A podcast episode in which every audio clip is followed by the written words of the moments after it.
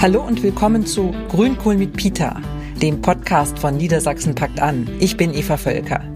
Heute spreche ich mit Chucha Nashwan, Judoka und Psychologiestudent, der gerade mitten in den Vorbereitungen für die Paralympics in Tokio steckt. Wegen einer angeborenen Augenerkrankung ist Chucha annähernd blind. Weil seine Geschichte so kompliziert ist, hier schon mal die wichtigsten Eckdaten. Chucha wurde 1997 im Jemen geboren. Mit fünf Jahren kam er nach Deutschland. Seitdem ist er hier, während der Rest der Familie wieder zurückging in den Jemen. Als dort 2015 der Krieg ausbrach, kam ein Teil seiner Familie, seine Mutter und fünf Geschwister im Rahmen der Familienzusammenführung nach Deutschland. Bis auf seine beiden älteren Schwestern, die zu der Zeit bereits volljährig waren und daher nicht aufgenommen wurden. Chucha hat so etwas wie eine Ersatzfamilie in einem Internat in Marburg gefunden wo er Abitur machte und seine Liebe zum Judo entdeckte. Zurzeit steht er auf Platz 10 der Weltrangliste. Seit drei Jahren lebt Chucha in Hannover, wo sein Olympiastützpunkt ist. Direkt vor unserem Gespräch ist er vom Training nach Hause gekommen. Herzlich willkommen, Chucha. Hallo. Hallo. Schön, dass du da bist oder besser, ähm, dass ich bei dir sein darf. Ja, ähm, wir freuen uns. Ähm, Kater ist auf meinem Schoß und äh, ich glaube, der ist genauso aufgeregt, so wie der mir hier gerade über die Finger schlägt. Ja. Ja, schön, aber ähm, kein Grund aufgeregt zu sein für keinen von euch. Ja, Kater, komm, beruhig dich wieder. ja, schön, dass wir uns jetzt hier direkt gegenüber sitzen. Wir haben uns ja schon vorher fleißig WhatsApp-Sprachnachrichten geschickt. Und ja, wir sind jetzt hier bei dir zu Hause in deiner Wohnung in Hannover. Mhm. Du, du warst heute schon fleißig beim Training im Olympiastützpunkt. Mhm. Wie fühlst du dich? Ähm, schön, dass ich jetzt hier sitzen kann. ich finde es immer auch ganz schön, dann ein bisschen Kontrastprogramm zu diesem sehr harten Training zu haben. Ne? dann mhm. einfach jetzt eine gemütliche Runde. Das mhm. ist schön. Also ein Warm-up hast du jetzt wahrscheinlich nicht nötig, eher vielleicht ein Cool-Down. Ähm, dazu gibt es ein kleines Frage- und Antwortspiel, was ich vorbereitet habe. Okay, ja, das finde ich immer, das ist doch schön. Ich okay. versuche aus dem, aus dem Bauch zu antworten oder so. Mal gucken. Also, äh, das sind doch so Sachen, wo man einfach so das genau. Erste sagt, was einem einfällt. Ja, ja? ganz genau, genau. Okay. Also rein intuitiv, super, ja. Das ja. ist eine gute Einstellung. Sehr gut. Apropos Bauch, äh, hat auch was damit zu tun. Was ist dein Lieblingsgericht? Oh, äh, alles, was mit Liebe gekocht ist. Ich, ich esse einfach alles, wirklich. Keine, keine besonderen Vorlieben. Ähm, es darf gerne exotisch sein, so, ne? Es darf einen gern mal, die gern mal überraschen und äh, oh, es sollte knackig sein. Oh, und ich liebe Sachen mit Röstaromen. Das ist auch, ja. äh, auch die Grillsaison, oh, das wird, das wird, das wird super. Was ist dein Lieblingswort? Boah, okay, also das erste Wort, was mir in den Sinn gekommen ist, war Hingabe. ähm, aber das ist ein, das ist eine, das ist für mich als ehemaligen äh, Germanistikstudenten so, da könnte ich mich, ja, die deutsche Sprache hat so viel zu bieten. Aber ähm, dieses Hin und Geben, ne, Hingabe finde ich schön. Und das ist ähm, dieser Kontrast zu Aufgeben mhm. und sich einer Sache komplett hingeben, das ist für mich ja schon ein, ein sehr mächtiges Wort. Und das zu leben, das ist ähm, der Wunsch so von mir. Mit Hingabe mein Leben zu leben. Ja, das ist ein starkes, ähm, starkes Wort gleich zu Anfang. Ja, ich, äh, ich, ich hätte noch klischeemäßig irgendwie Liebe nehmen können. Aber nee, Hingabe ist schon ganz gut, ja. Das finde ich, gefällt mir auch sehr. Ja. Was ist für dich das aktuelle Unwort des Jahres? Das aktuelle Unwort, also ich, glaube, die meisten haben direkt Corona im Sinn gehabt, so, aber ich glaube, war, war das nicht schon 2020 das Unwort? Ich kann, also ich, für mich persönlich ist es vielleicht äh, Social Distance oder so. Ist, ist es, ne? Das ist ja das, was man irgendwie äh, im Zuge äh, der Pandemie dann sehr ausgeprägt irgendwie praktiziert hat und das äh, halt schon Ausmaße annimmt, die ja, glaube ich, den Menschen wirklich ähm, schaden. Ne? Also, weil wir brauchen die Nähe, wir brauchen ähm, das, das, das ist ganz wichtig für unsere Psyche. Mhm. Und deswegen ist es für mich so, dass äh, ich auch einfach mit der Impfung die Hoffnung habe. Also ich hatte eigentlich, ich wollte so ein T-Shirt drucken. Hey, ich bin geimpft, ihr dürft mich gerne drücken. so genau. Hug ja. me. Hug me. Ja, das ist das ist schön, wenn wieder ein bisschen Nähe möglich ist. Ja. Mhm. Das wär's schon mit dem Warm-up. Okay. Du stehst ja vor Tokio, vor dem großen Wettkampf. Was bedeutet Judo für dich? Das ist eine Frage, äh, über die ähm, hätte ich mir sozusagen schon etliche Male Gedanken machen können. So. Aber äh, ich lasse mich immer wieder drauf neu ein, ähm, weil Judo immer eine neue Bedeutung für mich bekommt. Und ähm, gerade ist Judo für mich der Sport, der mir geholfen hat, zu mir zu finden. Dadurch, dass ähm, man eine absolute Präsenz auf der Matte haben muss. Sonst liegt man da eigentlich nur auf dem Boden. Also diese Erkenntnis, dass ähm, wenn ich bei mir bin, dass ich dann tatsächlich auch ein viel besseres Gespür für, für meine Partner habe und dann halt im Wettkampf meine Kontrahenten. Genau, und das ist gerade Judo für mich. Ne? Hat, hat es, äh, darüber habe ich es geschafft, ganz bei mir zu sein und dann aber auch wirklich darüber meine Umwelt viel besser wahrzunehmen. Hast du das schon gleich von Anfang an gespürt oder ist das was, was sich im Laufe der Jahre entwickelt hat? Ähm, ja, also so, das, klar, das war immer ein Anteil, ne? In einer harten körperlichen ähm, Auseinandersetzung, also so, dann, dann ist es schon so, ne, dann, dann spürt man ja seinen ganzen Körper, ne? Dann, mhm. dann spürt man sich, ne? Mhm. Aber erstmal war Judo für mich irgendwie eine Familie, so, wo ich mich erstmal so wirklich aufgefangen gefühlt habe. Mhm. So ähm, habe ich angefangen, als ich in Marburg war, ne, in einem Internat, wo man dann sozusagen erstmal von seinen Eltern getrennt ist. Aber das kannte ich ja schon. Also ich war ja schon sehr früh äh, von meiner leiblichen Mutter getrennt mit fünf. Und ähm, das äh, war dann für mich sozusagen im, im Internat, dass ich, also ich habe gar nicht bewusst nach einer Familie gesucht, weil ich so, ich bin, ich kannte das gar nicht so richtig. ich weiß, mein Trainer zum Beispiel, der hat eine ganz klassische Vaterfigur für mich eingenommen, ne? Mhm. So oft wie wir uns in den Haaren hatten, äh, beziehungsweise in meinen Haaren, er hat ja nicht mehr so viele.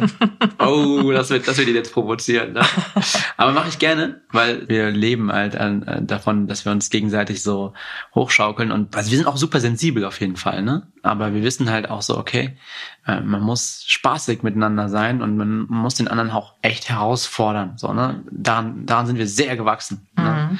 Und das war auch so, ich meine, unsere Kultband war ja Rammstein oder ist es mhm. immer noch. Ich freue mich auf das, ne, auf die kommende Tour.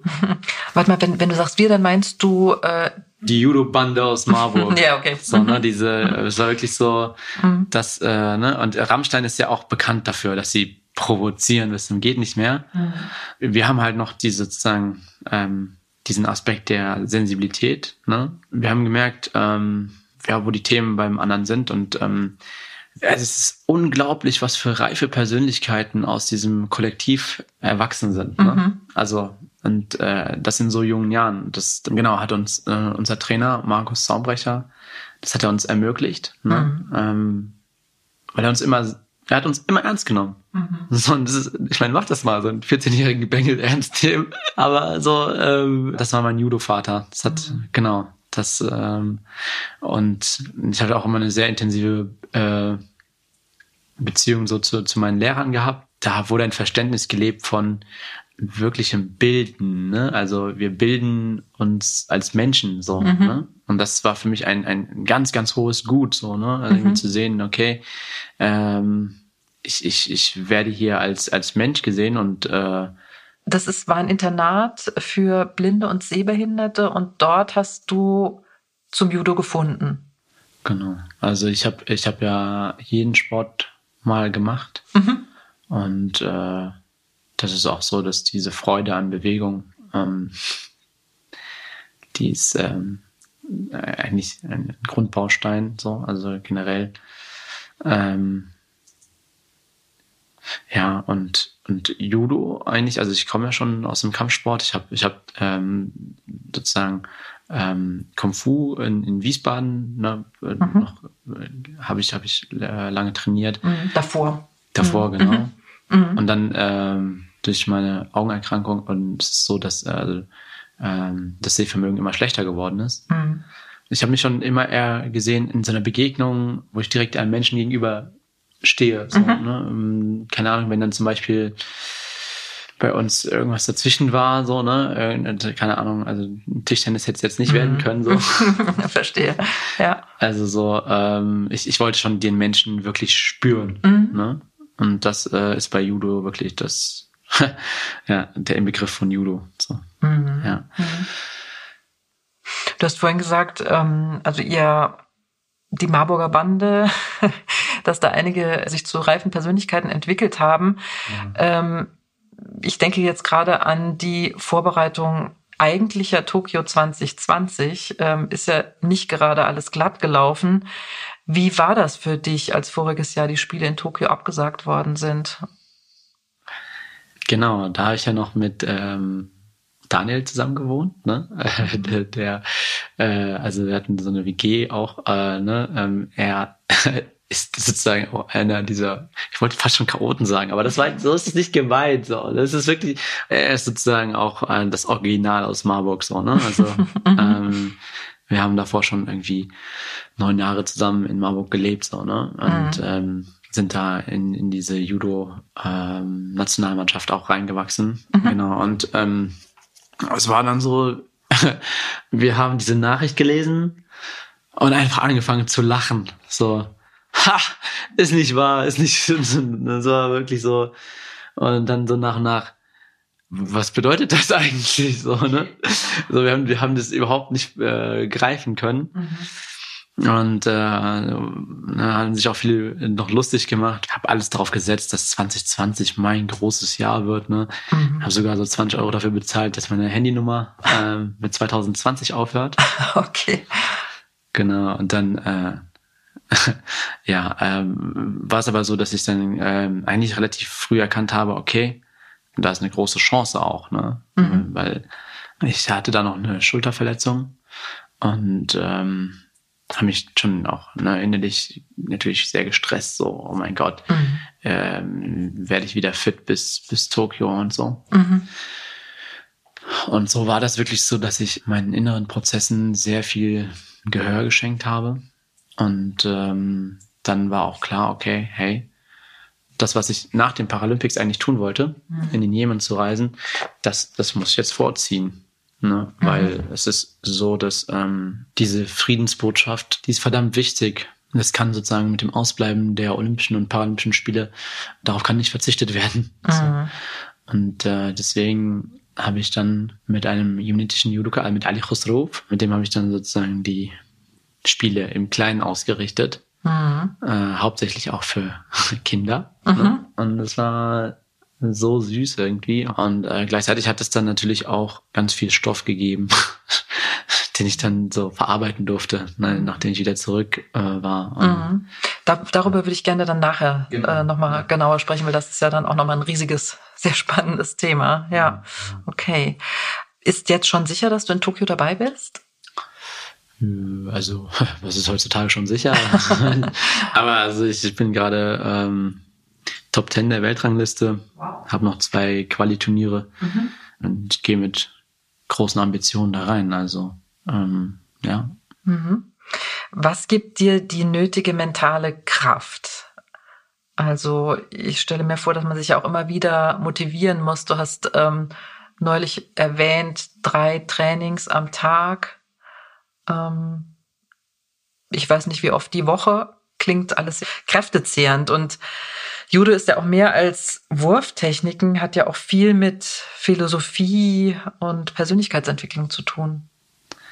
Ähm, ja, schön, dass du das äh, so auch äh, schon, schon so siehst, ähm, weil dieser Gedanke des Leistungssports, der hört im Prinzip nicht auf, sobald ich von der Matte gehe. Ich glaube, ich bin von meinem ganzen Wesen einfach ein Leistungssportler also wenn ich manche Gäste hier habe, ne, und mhm. dann ähm, ich, ich so halt äh, ein bisschen was von deren Alltag erfahre, dann äh, ein sehr guter Freund von mir ist Hausarzt, ne, und dann sagt er so, er war 16 Stunden in der Praxis, ne, und die haben ja jetzt so viel zu tun, auch mit, mit mhm. der Pandemie und dann jetzt mit den Impfen und alles.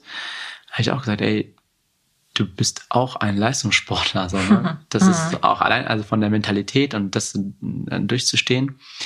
Und ihm habe ich dann mit auf den Weg gegeben, hey, versuche irgendwie ähm, zwischen den verschiedenen Zeiten, also, ne, also es gibt ja dann, keine Ahnung, Sprechzeiten und dann Impfzeiten und was auch immer und ähm, versucht da immer eine kleine Meditation einzubauen.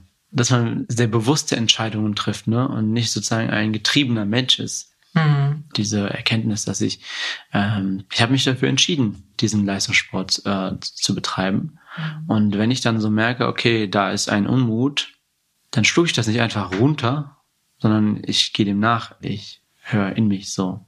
Und womit hängt das zusammen? Es können manchmal einfach wirklich ganz simple Ängste sein. So, hey, schaffe ich das überhaupt so, ähm, meine Bestform an diesem Tag abzuliefern? Und mm, besser, ich beschäftige mich jetzt damit, als äh, es überwältigt mich, wenn dann die Spiele wirklich anstehen. Mhm. Mhm. Das heißt also, ich meditiere sehr viel. Ich fordere mich immer heraus. Das tue ich, indem ich auch äh, meinen Ängsten begegne, mich darauf zu fokussieren, hey, ähm, warum habe ich jetzt eigentlich so, so sehr Angst davor? Und dann sich auch so zu begegnen und zu sagen, okay, was bedeutet es eigentlich zu scheitern? So. Mhm. Und was würde es bedeuten, wenn ich jetzt gar nicht zu den Spielen fahren darf? So. Mhm. Bin ich dann ein Versager? So. Und dann kommst du ganz schnell auf dieses, okay, wow, mein Selbstwertgefühl war ja ziemlich am Boden. Und ähm, sozusagen, ich habe die Bestätigung äh, im Außen gebraucht, ne? Mhm. um, um das bloß nicht zu sehen. Ne? Aber wenn du dann irgendwann deinen Frieden damit machst, irgendwann sagst, okay, mal angenommen, es passiert gar nichts, also es ist, äh, man wird nie was von mir hören. Trotzdem bin ich ein, ich würde sagen, dufter Kerl. also ich, ich, ne, das ist so diese Selbstliebe, mhm. die einen wirklich stark macht. Mhm. Ne? Also, Dass du dich nicht nur darüber definierst. Genau, also ich habe diesen inneren Reichtum so. Mhm. Ähm, deswegen kann, kann man mir eigentlich nichts nehmen. Also äh, es, es gibt nichts, wo ich so sage, hey, wenn du mir das nimmst, dann bin ich nicht mehr. Mhm. So. Mhm. Ich meine, das, das habe ich auch teilweise von, von, von Beziehungen gedacht, so, ne? Mhm. Dann war das dann so, oh mein Gott, ohne diesen Mensch bin ich nichts. So, ne? Und dann darfst du da halt ganz, dann darfst du direkt äh, erkennen, okay, wow da war innerlich noch irgendwie eine ganz schöne Leere da. Mhm. Und dann äh, kümmere dich mal lieber darum, weil ähm, aus, aus dann, aus dieser Fülle heraus, ne, mhm. kannst du dein Leben wirklich, wirklich großartig gestalten. Ne? Aber so, wenn, wenn du ne, irgendwie versuchst, diese Leere nur zu übertünchen, mhm. ja, dann lebst du eigentlich auch gar nicht. Also was bedeutet es für dich als Judoka, dass die Spiele in Japan stattfinden, im Mutterland des Judosports? Ist cool. es ist, äh, ist mega. Man ist ja so ein bisschen dabei, sozusagen seine eigene Lebensgeschichte schon so vorzuzeichnen, ne? Und dann äh, sucht man auch nach Symbolen, ne? Und es ist natürlich dann so Japan wow, ne? Also so da, das, da, dafür muss ich alles geben. Mhm. Und ähm, ne, ich habe ja auch schon ein halbes Jahr in Japan gelebt. Mhm. In diesem Bewusstsein, okay, so, ähm, nicht nur mit vollem Herzen so, sondern mein, mein, mein Trainer hat immer gesagt, ich habe zwei Kämpferherzen. So, und die haben beide daraufhin gepocht. und dann äh, wollte ich eben die Sprache kennenlernen, die Kultur kennenlernen, aber vor allen Dingen halt die Menschen dort. Mhm. Ja, und ähm, ich habe, glaube ich, ja, sehr tiefe Einblicke gewinnen können und ähm, das ist super bereichernd. Mhm. Ähm, also du bist bewusst nach Japan eben wegen des Judos auch dann direkt nach dem Abi oder? Genau, also ich hatte dann sozusagen noch ein, ähm, so ein Alibi-Studium der Germanistik, ne? mhm. auch, auch damit ich dann selber an der Uni in Japan Deutsch unterrichten konnte oder ne, teilweise äh, dann assistieren durfte. Mhm. Das war schon so die Idee, ne? Und ähm, das ist ja immer so, man, wenn man sozusagen sein Ziel vor Augen hat, ne, und äh, dem nachgeht, ähm, dann wird man halt auch ähm, so vielseitig beschenkt, ne? Mhm. Also das ist schon so, dass ich da Menschen kennenlernen durfte. Das sind Freundschaften fürs Leben. Mhm. Wie war das für dich als Deutscher, der in Jemen geboren ist, im, in Japan zu sein? Also wie haben dich die Japaner, Japanerinnen wahrgenommen? Ja, das ist äh, sehr spannend. Habe ich mich äh, vorher zerrissen gefühlt. Ne? Also ich, ich wusste nicht, wie kann ich jetzt ähm, dem gerecht werden, was mich ausmacht, weil ähm, am Anfang war das so, dass ich äh, mich sehr mit der arabischen Rolle identifiziert habe. Ne? Ich habe gesagt, ich bin der älteste Sohn und das und das sind meine Pflichten und das möchte ich machen. Mhm. Irgendwann ist es total umgekehrt, dass ich gesagt habe, nein, die Familie ist mir total egal und ich bin für niemanden irgendwie äh, verantwortlich mhm. und ähm, habe mich sehr weit, äh, vielleicht sogar entfremdet. Ne? Ähm, und dann, als ich dann, als, als ich dann in Japan war mhm.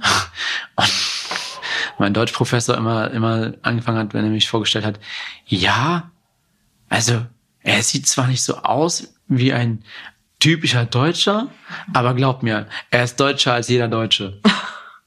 und dann war ich so, Moment mal, was bedeutet das jetzt? Und, und dann, ja genau, habe ich so angefangen, mich damit irgendwie auseinanderzusetzen und ähm, genau diese, dieses idealisierte Bild vom Westen vom Sockel genommen. Ne? War dann so, okay, gerade weil Japan so, das, äh, die äh, haben ja manche Sachen noch viel mehr auf die Spitze getrieben als Deutschland, als zum Beispiel Bürokratie. Mhm. Das ist so, also wo ich mir so denke, nee, nein, da sollte man einfach nicht stolz drauf sein. Äh, Im Gegenteil, schämt euch. Auch Deutschland, ne? schämt euch äh, für, für all diese Bürokratie, die nur auf Misstrauen erwächst. So, das ist äh, nicht cool. Also das muss man so betonen. Ne? Es gibt viele Sachen, kann man ne, sehr zufrieden mit Deutschland sein, aber andere Sachen, dann darf man sagen, ey, nimmt euch mal, nimmt euch mal so ein bisschen, bisschen Lockerheit von den Arabern mit, ne? So ein bisschen entspannter sein bitte und irgendwie mit viel Spaß. Ne? Ich hatte wirklich immer Spaß daran, ne? wenn ich dann so mich vorstellen durfte. Ne? habe ich gesagt, ja, also ich habe ja zwei Mütter, ne? eine deutsche und eine jemenitische und mhm. so weiter. Und es war für mich immer so, äh, ich, ich, ich habe gerne geguckt, was sind die Reaktionen und so. Und, und dann habe ich aber auch irgendwann gemerkt, wow, das ist so, dass die Menschen so aufgrund meiner offenen Art, ne, wirklich sehr, sehr viel mir auch anvertrauen. So, mhm. ne? Und mhm. dann habe ich so auch mal gemerkt, okay, diese heile Welt, ne, die man dann auch von außen immer suggeriert bekommt, ne, die, die ist es auch nicht in Japan. Mhm. Naja, in jedem Fall, äh, also war dann halt die Erkenntnis, okay, die perfekte Gesellschaft gibt es nicht. Jedenfalls noch nicht. so. Und ähm, das ist der, dadurch, dass ich so viele Gesellschaften und Kulturen ähm, kennenlernen durfte und ähm, ja auch Teil dessen bin, ne, ähm, da habe ich ja die Möglichkeit zu sehen, was tut dem Menschen da wirklich gut, ne? Mhm. Und wo hat sich der Mensch äh, ein System geschaffen, äh, das ihn wieder unfrei macht, ne? Mhm. Und ja, also aus diesem aus diesem Denken heraus ähm, äh, bin ich halt einfach wirklich, also ähm, ja, also so weit, dass ich sagen kann, ey, ähm, ich glaube, ich weiß, ähm, was, was so ganz gute Voraussetzungen sind für ein ähm, erfülltes, glückliches Leben. Und ähm, genau, das, das, dafür war es erstmal notwendig, sich loszulösen von all diesen Vorstellungen, die vorherrschen. Du hast es jetzt vorhin schon so ein paar Mal angedeutet, deine Biografie. Ähm, du bist im Jemen geboren. Mit fünf Jahren kam, kamst du nach Deutschland, hast dann da auch schon verschiedene Stationen gehabt. Kannst du das, gibt es irgendwie so eine Kurzversion von dieser langen Geschichte? Ähm, meine deutsche Stiefmutter war in der Entwicklungshilfe im Jemen und darüber hat sie meinen Vater kennengelernt. Mhm. Genau, und hat sich so herausgestellt, äh, aha, die Lena und der Chucha, die haben was an den Augen. Na genau, und dann. Aus Köln. Hat die so gesprochen? Achso, nee, gar nicht. Das ist, nee, ich weiß gar nicht. Ähm, ich habe einen guten Freund, der genau, ah. ja, das ja, was cool wäre, wenn ich so ein paar äh, Akzente mehr, also nicht Akzente, so so ähm, Dialekte mehr mhm. könnte. Das wäre wird schon auch ein bisschen mehr mehr Freude in mein Leben bringen. Aber da, äh, da, deswegen bin ich ja in Hannover gelandet, weil ich dieses äh, Hochdeutsch, das, das liegt mir wohl am besten. Wir waren dann zu viert, meine vier Geschwister damals und ähm, sind dann alle nach und nach wieder zurück in den Jemen. Das hat verschiedene Gründe. Wow, meine Familiengeschichte ist ein Podcast für sich, irgendwie, aber vielleicht sogar eine ganze Podcast-Reihe. Ähm, spannende Familie auf jeden Fall. Und irgendwann war ich dann, äh, genau, ähm, am Anfang ähm, in einer ja, regulären Schule so, ne, mhm. die keine Erfahrung mit Menschen mit Blindheit hatte. In Deutschland dann in Wiesbaden. Genau, mhm. ja.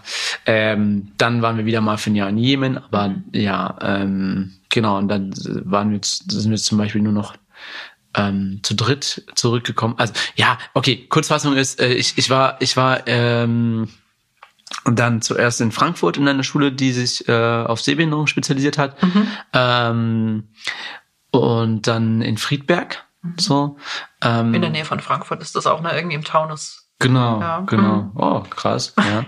genau. Und dann, äh, dann Marburg acht Jahre lang im Internat. Und das war sozusagen wahrscheinlich auch meine prägendste Zeit. Ähm, und ab da an war ich eigentlich auch schon alleine in Deutschland. Also da waren dann alle meine mhm. Geschwister mhm. im, im Jemen. Und ähm, dann 2016 ist ähm, meine Familie dann ähm, mittels der Familienzusammenführung ähm, aus, aus dem Kriegsgebiet ähm, ja, rausgekommen. 2015 mhm. war dieser, ging dieser schlimme Krieg los, ne? Das war dann Genau. Ja. Ganz spannend dabei ist, dass äh, eben meine zwei ältesten äh, Schwestern nicht mit inbegriffen waren, weil sie eben zu alt waren und äh, man gesagt hat, ja, die haben ja eine eigene Familie. Lena hat es dann 2018 aus eigener Kraft geschafft, äh, die Flucht nach Ägypten zu organisieren. Mhm. Und das war. Das ist deine älteste genau, Schwester? Meine älteste Schwester, die auch blind ist. Eine mega Frau. Also es mhm. ist wirklich äh, so stark, das ist, äh, das ist unglaublich. Mhm. Und äh, genau, sie ist dann jetzt mit ihren drei Kindern in, in Ägypten. Ähm, und Mariam, meine zweitälteste Schwester, mh, genau, die habe ich dann mitgenommen, als ich äh, 2020 im Jemen war. Und dann auch so, ne, also es war dann ganz klar, okay, ich kann sie da nicht lassen. So, ne? Und dann hm. äh, habe ich da auch ähm, echt äh, einiges an Schulden gemacht, um, um, um, um sie da äh, um jeden Preis rauszuholen. Und das hat dann ja auch ganz viel in mir ausgelöst, dass ich dann gesagt habe, hey, ähm, da ist Familie von mir einfach dort und ähm, genau. Ja, äh, nach meinem Abi äh, bin ich nach Japan und dann ähm, seit Ende 2018 äh, so ungefähr in Hannover. Also so, so, so, ja. Was hat dich nach Hannover gebracht? Also außer, dass man hier so astrein Hochdeutsch spricht. Ja, ähm, ja der, der Stützpunkt, der astreine Stützpunkt. genau, ja, wirklich, wo die Menschen mich sehr äh, abgeholt haben. So, es war also so, oder nicht abgeholt, aber so, also ich habe mich sehr wohl gefühlt, ne? Mhm. ich weiß noch, Sven Loll, unser Stützpunktleiter sozusagen, ne, hat selber ähm, Silber bei den Olympischen Spielen gewonnen. Mhm. Und dann meinte ich so, ja, wollte ich ihm erklären, dass ich, dass ich ja nicht so gut sehen kann, ne? Mhm. Und dann sagt er nur so, du siehst ja gar nicht, was für ein hübscher Mann vor dir steht. ja, wusste ich, ich bin hier richtig. ja, und es sind wirklich schöne Menschen. Also die, ähm, die Schönheit der Menschen, die sehe ich dann doch. Mhm. Und ich fühle mich inzwischen sehr, sehr wohl und ähm, versuche auch wirklich, mich so einzubringen, ähm, dass ich auch sage, hey, ähm, und das ist jetzt auch meine Judo-Familie. Hm. Mhm. Genau. War das für dich dann auch nochmal schon nochmal, also ich stelle mir das so vor, ein ziemlich großer Schritt. Ähm, also vorher warst du ja, also zunächst bei deiner Familie, dann, also natürlich sicherlich auch schwer, dass deine Familie dann nicht mehr bei dir war, aber dann hattest du ja in Marburg deine Bande und die Leute im Internat da und die tollen Lehrerinnen und Lehrer dort. Und nach Hannover bist du dann das erste Mal so ganz, ich sag jetzt mal ganz alleine, oder? Also ganz alleine, die, die, diese, diese ganz alleine Schritte, die haben ja schon in Japan angefangen. Ne, okay. Da war ich ja, also ja davor. Mhm. Also das war noch, noch viel extremer. Also mhm. gar nicht die Sprache gesprochen und irgendwie mhm. so ja, einfach mal losgelegt. Mhm. Das ist übrigens auch verrückt. Aber das, äh, genau, hat sich gelohnt. Und ähm, genau, also Hannover, ähm, ja, hatte ich ja auch mehrere Stationen. Ne? Ähm, mal habe ich bei bei Eltern von einem Freund gewohnt. Das war auch äh, eigentlich habe ich überall so ein Stück Familie gefunden. Ne? Es ist wirklich, ähm, wenn sich Menschen auf mich einlassen, dann ist es schon irgendwie sehr besonders. Und äh, genau, dann hatten hatten wir eine WG, äh, Daniel und ich, äh, genau. Und äh, ja, die, die, die Wohnung wurde abgerissen, aber sie war wunderschön. Es war eine wundervolle Zeit. Hm. Ähm, und auch einfach total im Grünen und so richtig schön und und ja und jetzt wo ich wo ich jetzt hier lebe das ist jetzt äh, wir feiern jetzt äh, Premiere also ein Jahr äh, diese schöne Wohnung mhm. und äh, ja also da war das auch so ne dass ich so dachte ja das ist nur so eine Zwischenstation aber irgendwann habe ich angefangen die Wände zu streichen in Blau. also eine Wand in jedem Raum. Und das ist mega schön. Und dann, ja, und, und, und jetzt wird's immer, immer ähm, heimelig, ja? Kann man das so sagen? Heimelig, heim, heimelig, keine Ahnung. ja. Unheimlich. Ja. nein, das, nein, das ist wirklich, also, also es ist schon auch manchmal unheimlich für mich, weil ich äh, wirklich, also ich kenne das eigentlich nicht so wirklich, an, an, an einem Fleck zu sein. Äh, so mein Leben war gefühlt immer eine Wanderung. Und äh, ich glaube, oder ich sage jetzt einfach mal, ähm, ich habe in Hannover eine neue Heimat gefunden. Und das halt auch wahrscheinlich, weil ich ähm, in mir schon die Heimat gefunden habe. So. Deswegen ist Hannover. Äh, Hannover hat einfach Glück, dass es zu diesem Zeitpunkt passiert ist. so, wäre das in Japan schon passiert, dann wäre ich wahrscheinlich jetzt gar nicht mehr hier. Nee, aber nein, also, also wirklich, äh, die Verbundenheit wird immer, immer größer und ich entdecke immer mehr schöne äh, Fleckchen hier. Und ähm, ja, das ist schon sehr, sehr besonders. Also es ist jetzt ein bisschen harter Übergang zum Jemen. Wir hatten ja vorhin schon kurz drüber gesprochen. Seit sechs Jahren tobt ja inzwischen ein brutaler Krieg im Jemen. Laut UNICEF sind mehr als 2,1 Millionen Kinder dort akut mangelernährt, 358.000 in einem lebensbedrohlichen Zustand. Für dich, ähm, also du selbst hast den Krieg nicht direkt vom Jemen aus miterlebt, aber eben hier von Deutschland aus. Aber Teile deiner Familie waren ja direkt betroffen. Du hast vorhin, glaube ich, deine, also hast, äh, ja, deine eigene Schwester ist dann nach Ägypten geflohen. Wie war das für dich, so weit weg zu sein und das zu wissen? Man hat sich einfach immer falsch gefühlt. Ja, ich äh, bin nicht an Ort und Stelle sozusagen, um zu helfen. So, das äh, das war so das Gefühl, was, was dann irgendwie entstanden ist. Und dann aber auch so, okay, aber wie, wie soll ich helfen? So. Ähm, weil ich mich ja äh, einfach sehr, sehr klein gefühlt. Das war dann, also hat dann sozusagen die, die, so, so einen richtigen Bruch in mein Leben auch irgendwie gebracht, weil mh, hm, eigentlich ist ja so dieses Verständnis von, ja, ich bin der älteste Sohn, ich bin, ich, ich, äh, ich bin für die Familie da, so. Das war schon immer in mir auch angelegt. Ähm, das war für mich auch sehr krass, als dann zum Beispiel meine Familie nach Deutschland gekommen ist. Und ich dann auch dieses Bedürfnis hatte, direkt so, okay, hey, komm, ähm, wir müssen irgendwas initiieren, es muss irgendwas passieren, so, ja. Und dann habe ich meinen, meinen anderthalb Jahre jüngeren Bruder ähm, fast dazu gedrängt, schon zu sagen, ey, erzähl mir alles, ne, erzähl mir von diesem Krieg, erzähl mir davon und was auch immer. Und dann, ähm, ja, irgendwie zu merken, dass, dass, äh, dass sie gar nichts davon wissen wollen. Dass, es, äh, dass sie einfach dass, wir, dass sie einfach froh sind, dass es vorbei ist, dass, dass sie weg sind so. Und das war dann für mich so, ähm, befremdlich so oder fast schon, also ich habe das schon fast verurteilt, so dass ich gesagt habe, ey, ihr habt dieses ganze Leid er erlebt, ja, und dann müsst ihr doch was tun, so, ne? Ähm, und könnt doch jetzt nicht hier einfach sozusagen in, in so einer Nichtigkeit von Alltagsablenkungen versinken, ne? Und äh, bis ich dann irgendwann verstanden habe, dass das eine Form von Verarbeitung ist. Hm.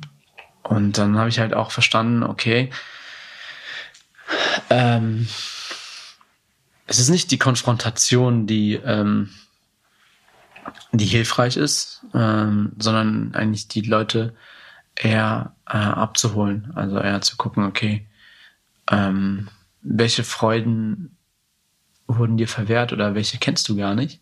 So ähm, kann ich dir sozusagen ein neues Bild vom Leben vermitteln, das ist dann das größte Geschenk, was man äh, einem machen kann. Und ähm, daraus erwächst dann oft dieses Gefühl von, wow, es hat mir so gut getan und ich möchte, dass es auch anderen Menschen hilft. Es ist verdammt wichtig, sozusagen äh, einfach auch selber erstmal glücklich zu werden, mhm. um dann, ähm, um dann aus diesem Glück heraus helfen zu können. So. Mhm. Du warst im August 2020 vier Wochen im Jemen im Rahmen deines Projekts Frieden durch Sport. Du hast eine Mini-Olympiade für Kinder in der Hauptstadt Sanaa durchgeführt. Wie war das? Wie haben die Kinder und Jugendlichen reagiert? ja, die waren, die waren begeistert. also das, ähm, ich weiß nicht, es war auch so, dass ich ähm, da zum ersten Mal ähm, Autogrammkarten ähm, gedruckt habe, äh, weil ich mir so dachte, hey, hm, wäre doch schön, wenn die dann irgendwas mitnehmen können. Und es ist echt äh, unglaublich, ne, wie, wie, wie begehrt die waren, so, ne? Und das ist, ähm, das ist ähm, auch etwas, ähm, wo ich die Hoffnung habe, dann ähm, ja auch Jahre später mal irgendeinem Kind zu begegnen, der sagt, hey, ähm, ich, ich war dabei, ja, und das, äh, das hat, das hat auch ähm, was in mir ausgelöst, weil ich glaube, dieses Potenzial hatte das auf jeden Fall. Also ähm, nur ähm, konnten wir natürlich nicht äh, strukturell was verändern. So, ne? Es ist ähm, also im Prinzip muss sozusagen auch der, der Boden da sein, damit ähm, ja eine Pflanze wachsen kann. Ne? Und das ist im, im Jemen nicht so. Der, der Boden ist ähm, ja einfach Schutt und, und Asche. So. Also es ist, es ist ganz viel einfach kaputt. Und ähm, genau, die ähm, älteren Menschen haben einfach äh, resigniert. Ich glaube, da hat sich schon eine, eine äh, extreme Hoffnungslosigkeit ausgebreitet. Ähm, das ist auch der Grund, warum sich das erstmal ähm, an die Kinder äh, gerichtet hat. Weil die kann man mit so einem, mit so einem Sportevent wirklich rausholen. So. Mhm. Und ähm, deswegen ist die Perspektive zu sagen, hey, ähm, wir schaffen eine Alternative, ähm, so, ähm, wo ihr eure Energie wirklich großartig einbringen könnt weil wenn man das in Sport einbringt, dann tut man sich also selber den größten Gefallen. Das ist eine Persönlichkeitsschmiede. Ähm, und daraus erwachsen, also erwachsen wirklich starke Persönlichkeiten, die dann auch äh, sich sehr, sehr wertvoll wieder einbringen können in die Gesellschaft. Und andersherum, ähm, wenn sie das nicht haben, würden sie wahrscheinlich instrumentalisiert werden ne, für vielleicht irgendeine Kriegspartei. Und äh, deswegen hat der Sport einen so, so ähm, große Bedeutung. Auch für die Kinder. Mhm. Ja. Und das hat Ali Khusrov, äh, der Nietzsche Judoka, hat das extrem ähm, gespürt und der, der, ja, ist für mich auch ein Held. Also, so wie er den Kindern einfach noch die, äh, Mut macht. Ähm, das ist, das ist sehr, sehr beeindruckend. Und habt ihr vor, nach Tokio nochmal in den Jemen zu gehen, das ja. Projekt fortzusetzen? Ja, auf jeden Fall. Dann wird das Projekt sozusagen nochmal andere Dimensionen bekommen. Ich hoffe, dort mit einem ja, ganz anderen Status in das Land zu kommen, weil äh, tatsächlich ist es schon so, dass wir ganz vieles inkognito äh, organisieren mussten. Und äh, beide Kriegsparteien durften nichts davon erfahren. Wenn es dann aber nach den Paralympics hoffentlich mit einer Medaille zurückgeht äh, in den Jemen, dann möchte ich dort die ganz, ganz ähm, hohen Entscheidungsträger treffen. Dann geht es mir darum, wirklich strukturell was zu verändern. Das wird eine besondere Herausforderung. Ich bin schon mal letztes Jahr dann auf Soldaten zugegangen, die uns nicht durchlassen wollten. Auch in dem Bewusstsein, hey, die sind schwer bewaffnet und im Zweifelsfall würden sie also auch also zu den Waffen greifen. Und als ich dann den Stock ausgeklappt habe und auf die zugegangen bin, habe ich ihnen die Möglichkeit gegeben, ja, mich zu sehen, wie ich tatsächlich bin. So. Den weißen Stock, also den blinden Stock. Ja. ja. Mhm. Mhm. Dass ich auf sie zugehe und dass ich sozusagen auch meine Blindheit nicht verstecke und dass ich sozusagen nichts von mir verstecke. Und das hat ermöglicht, dass wir uns da wirklich als, als Menschen begegnet sind. Und dann war auch für mich, also ich habe die Waffen nicht gesehen. Ich habe nur noch den Menschen gesehen.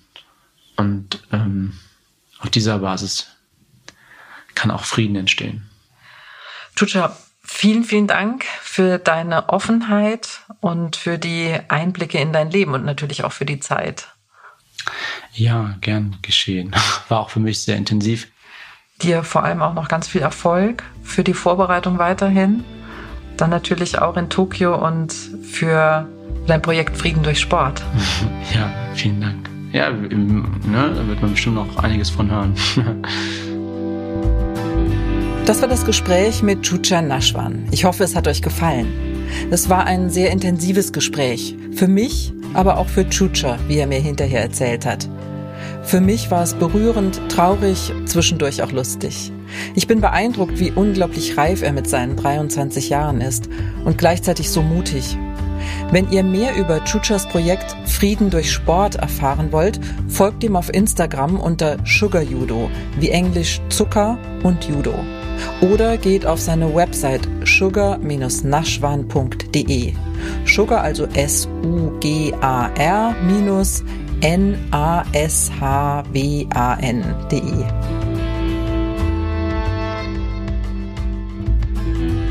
Das war die Mai-Folge von Grünkohl mit Peter. Wir freuen uns über eure Bewertung auf Apple Podcast. Wenn ihr keine Folge verpassen wollt, abonniert Grünkohl mit Peter auf eurem Lieblingspodcast-Kanal.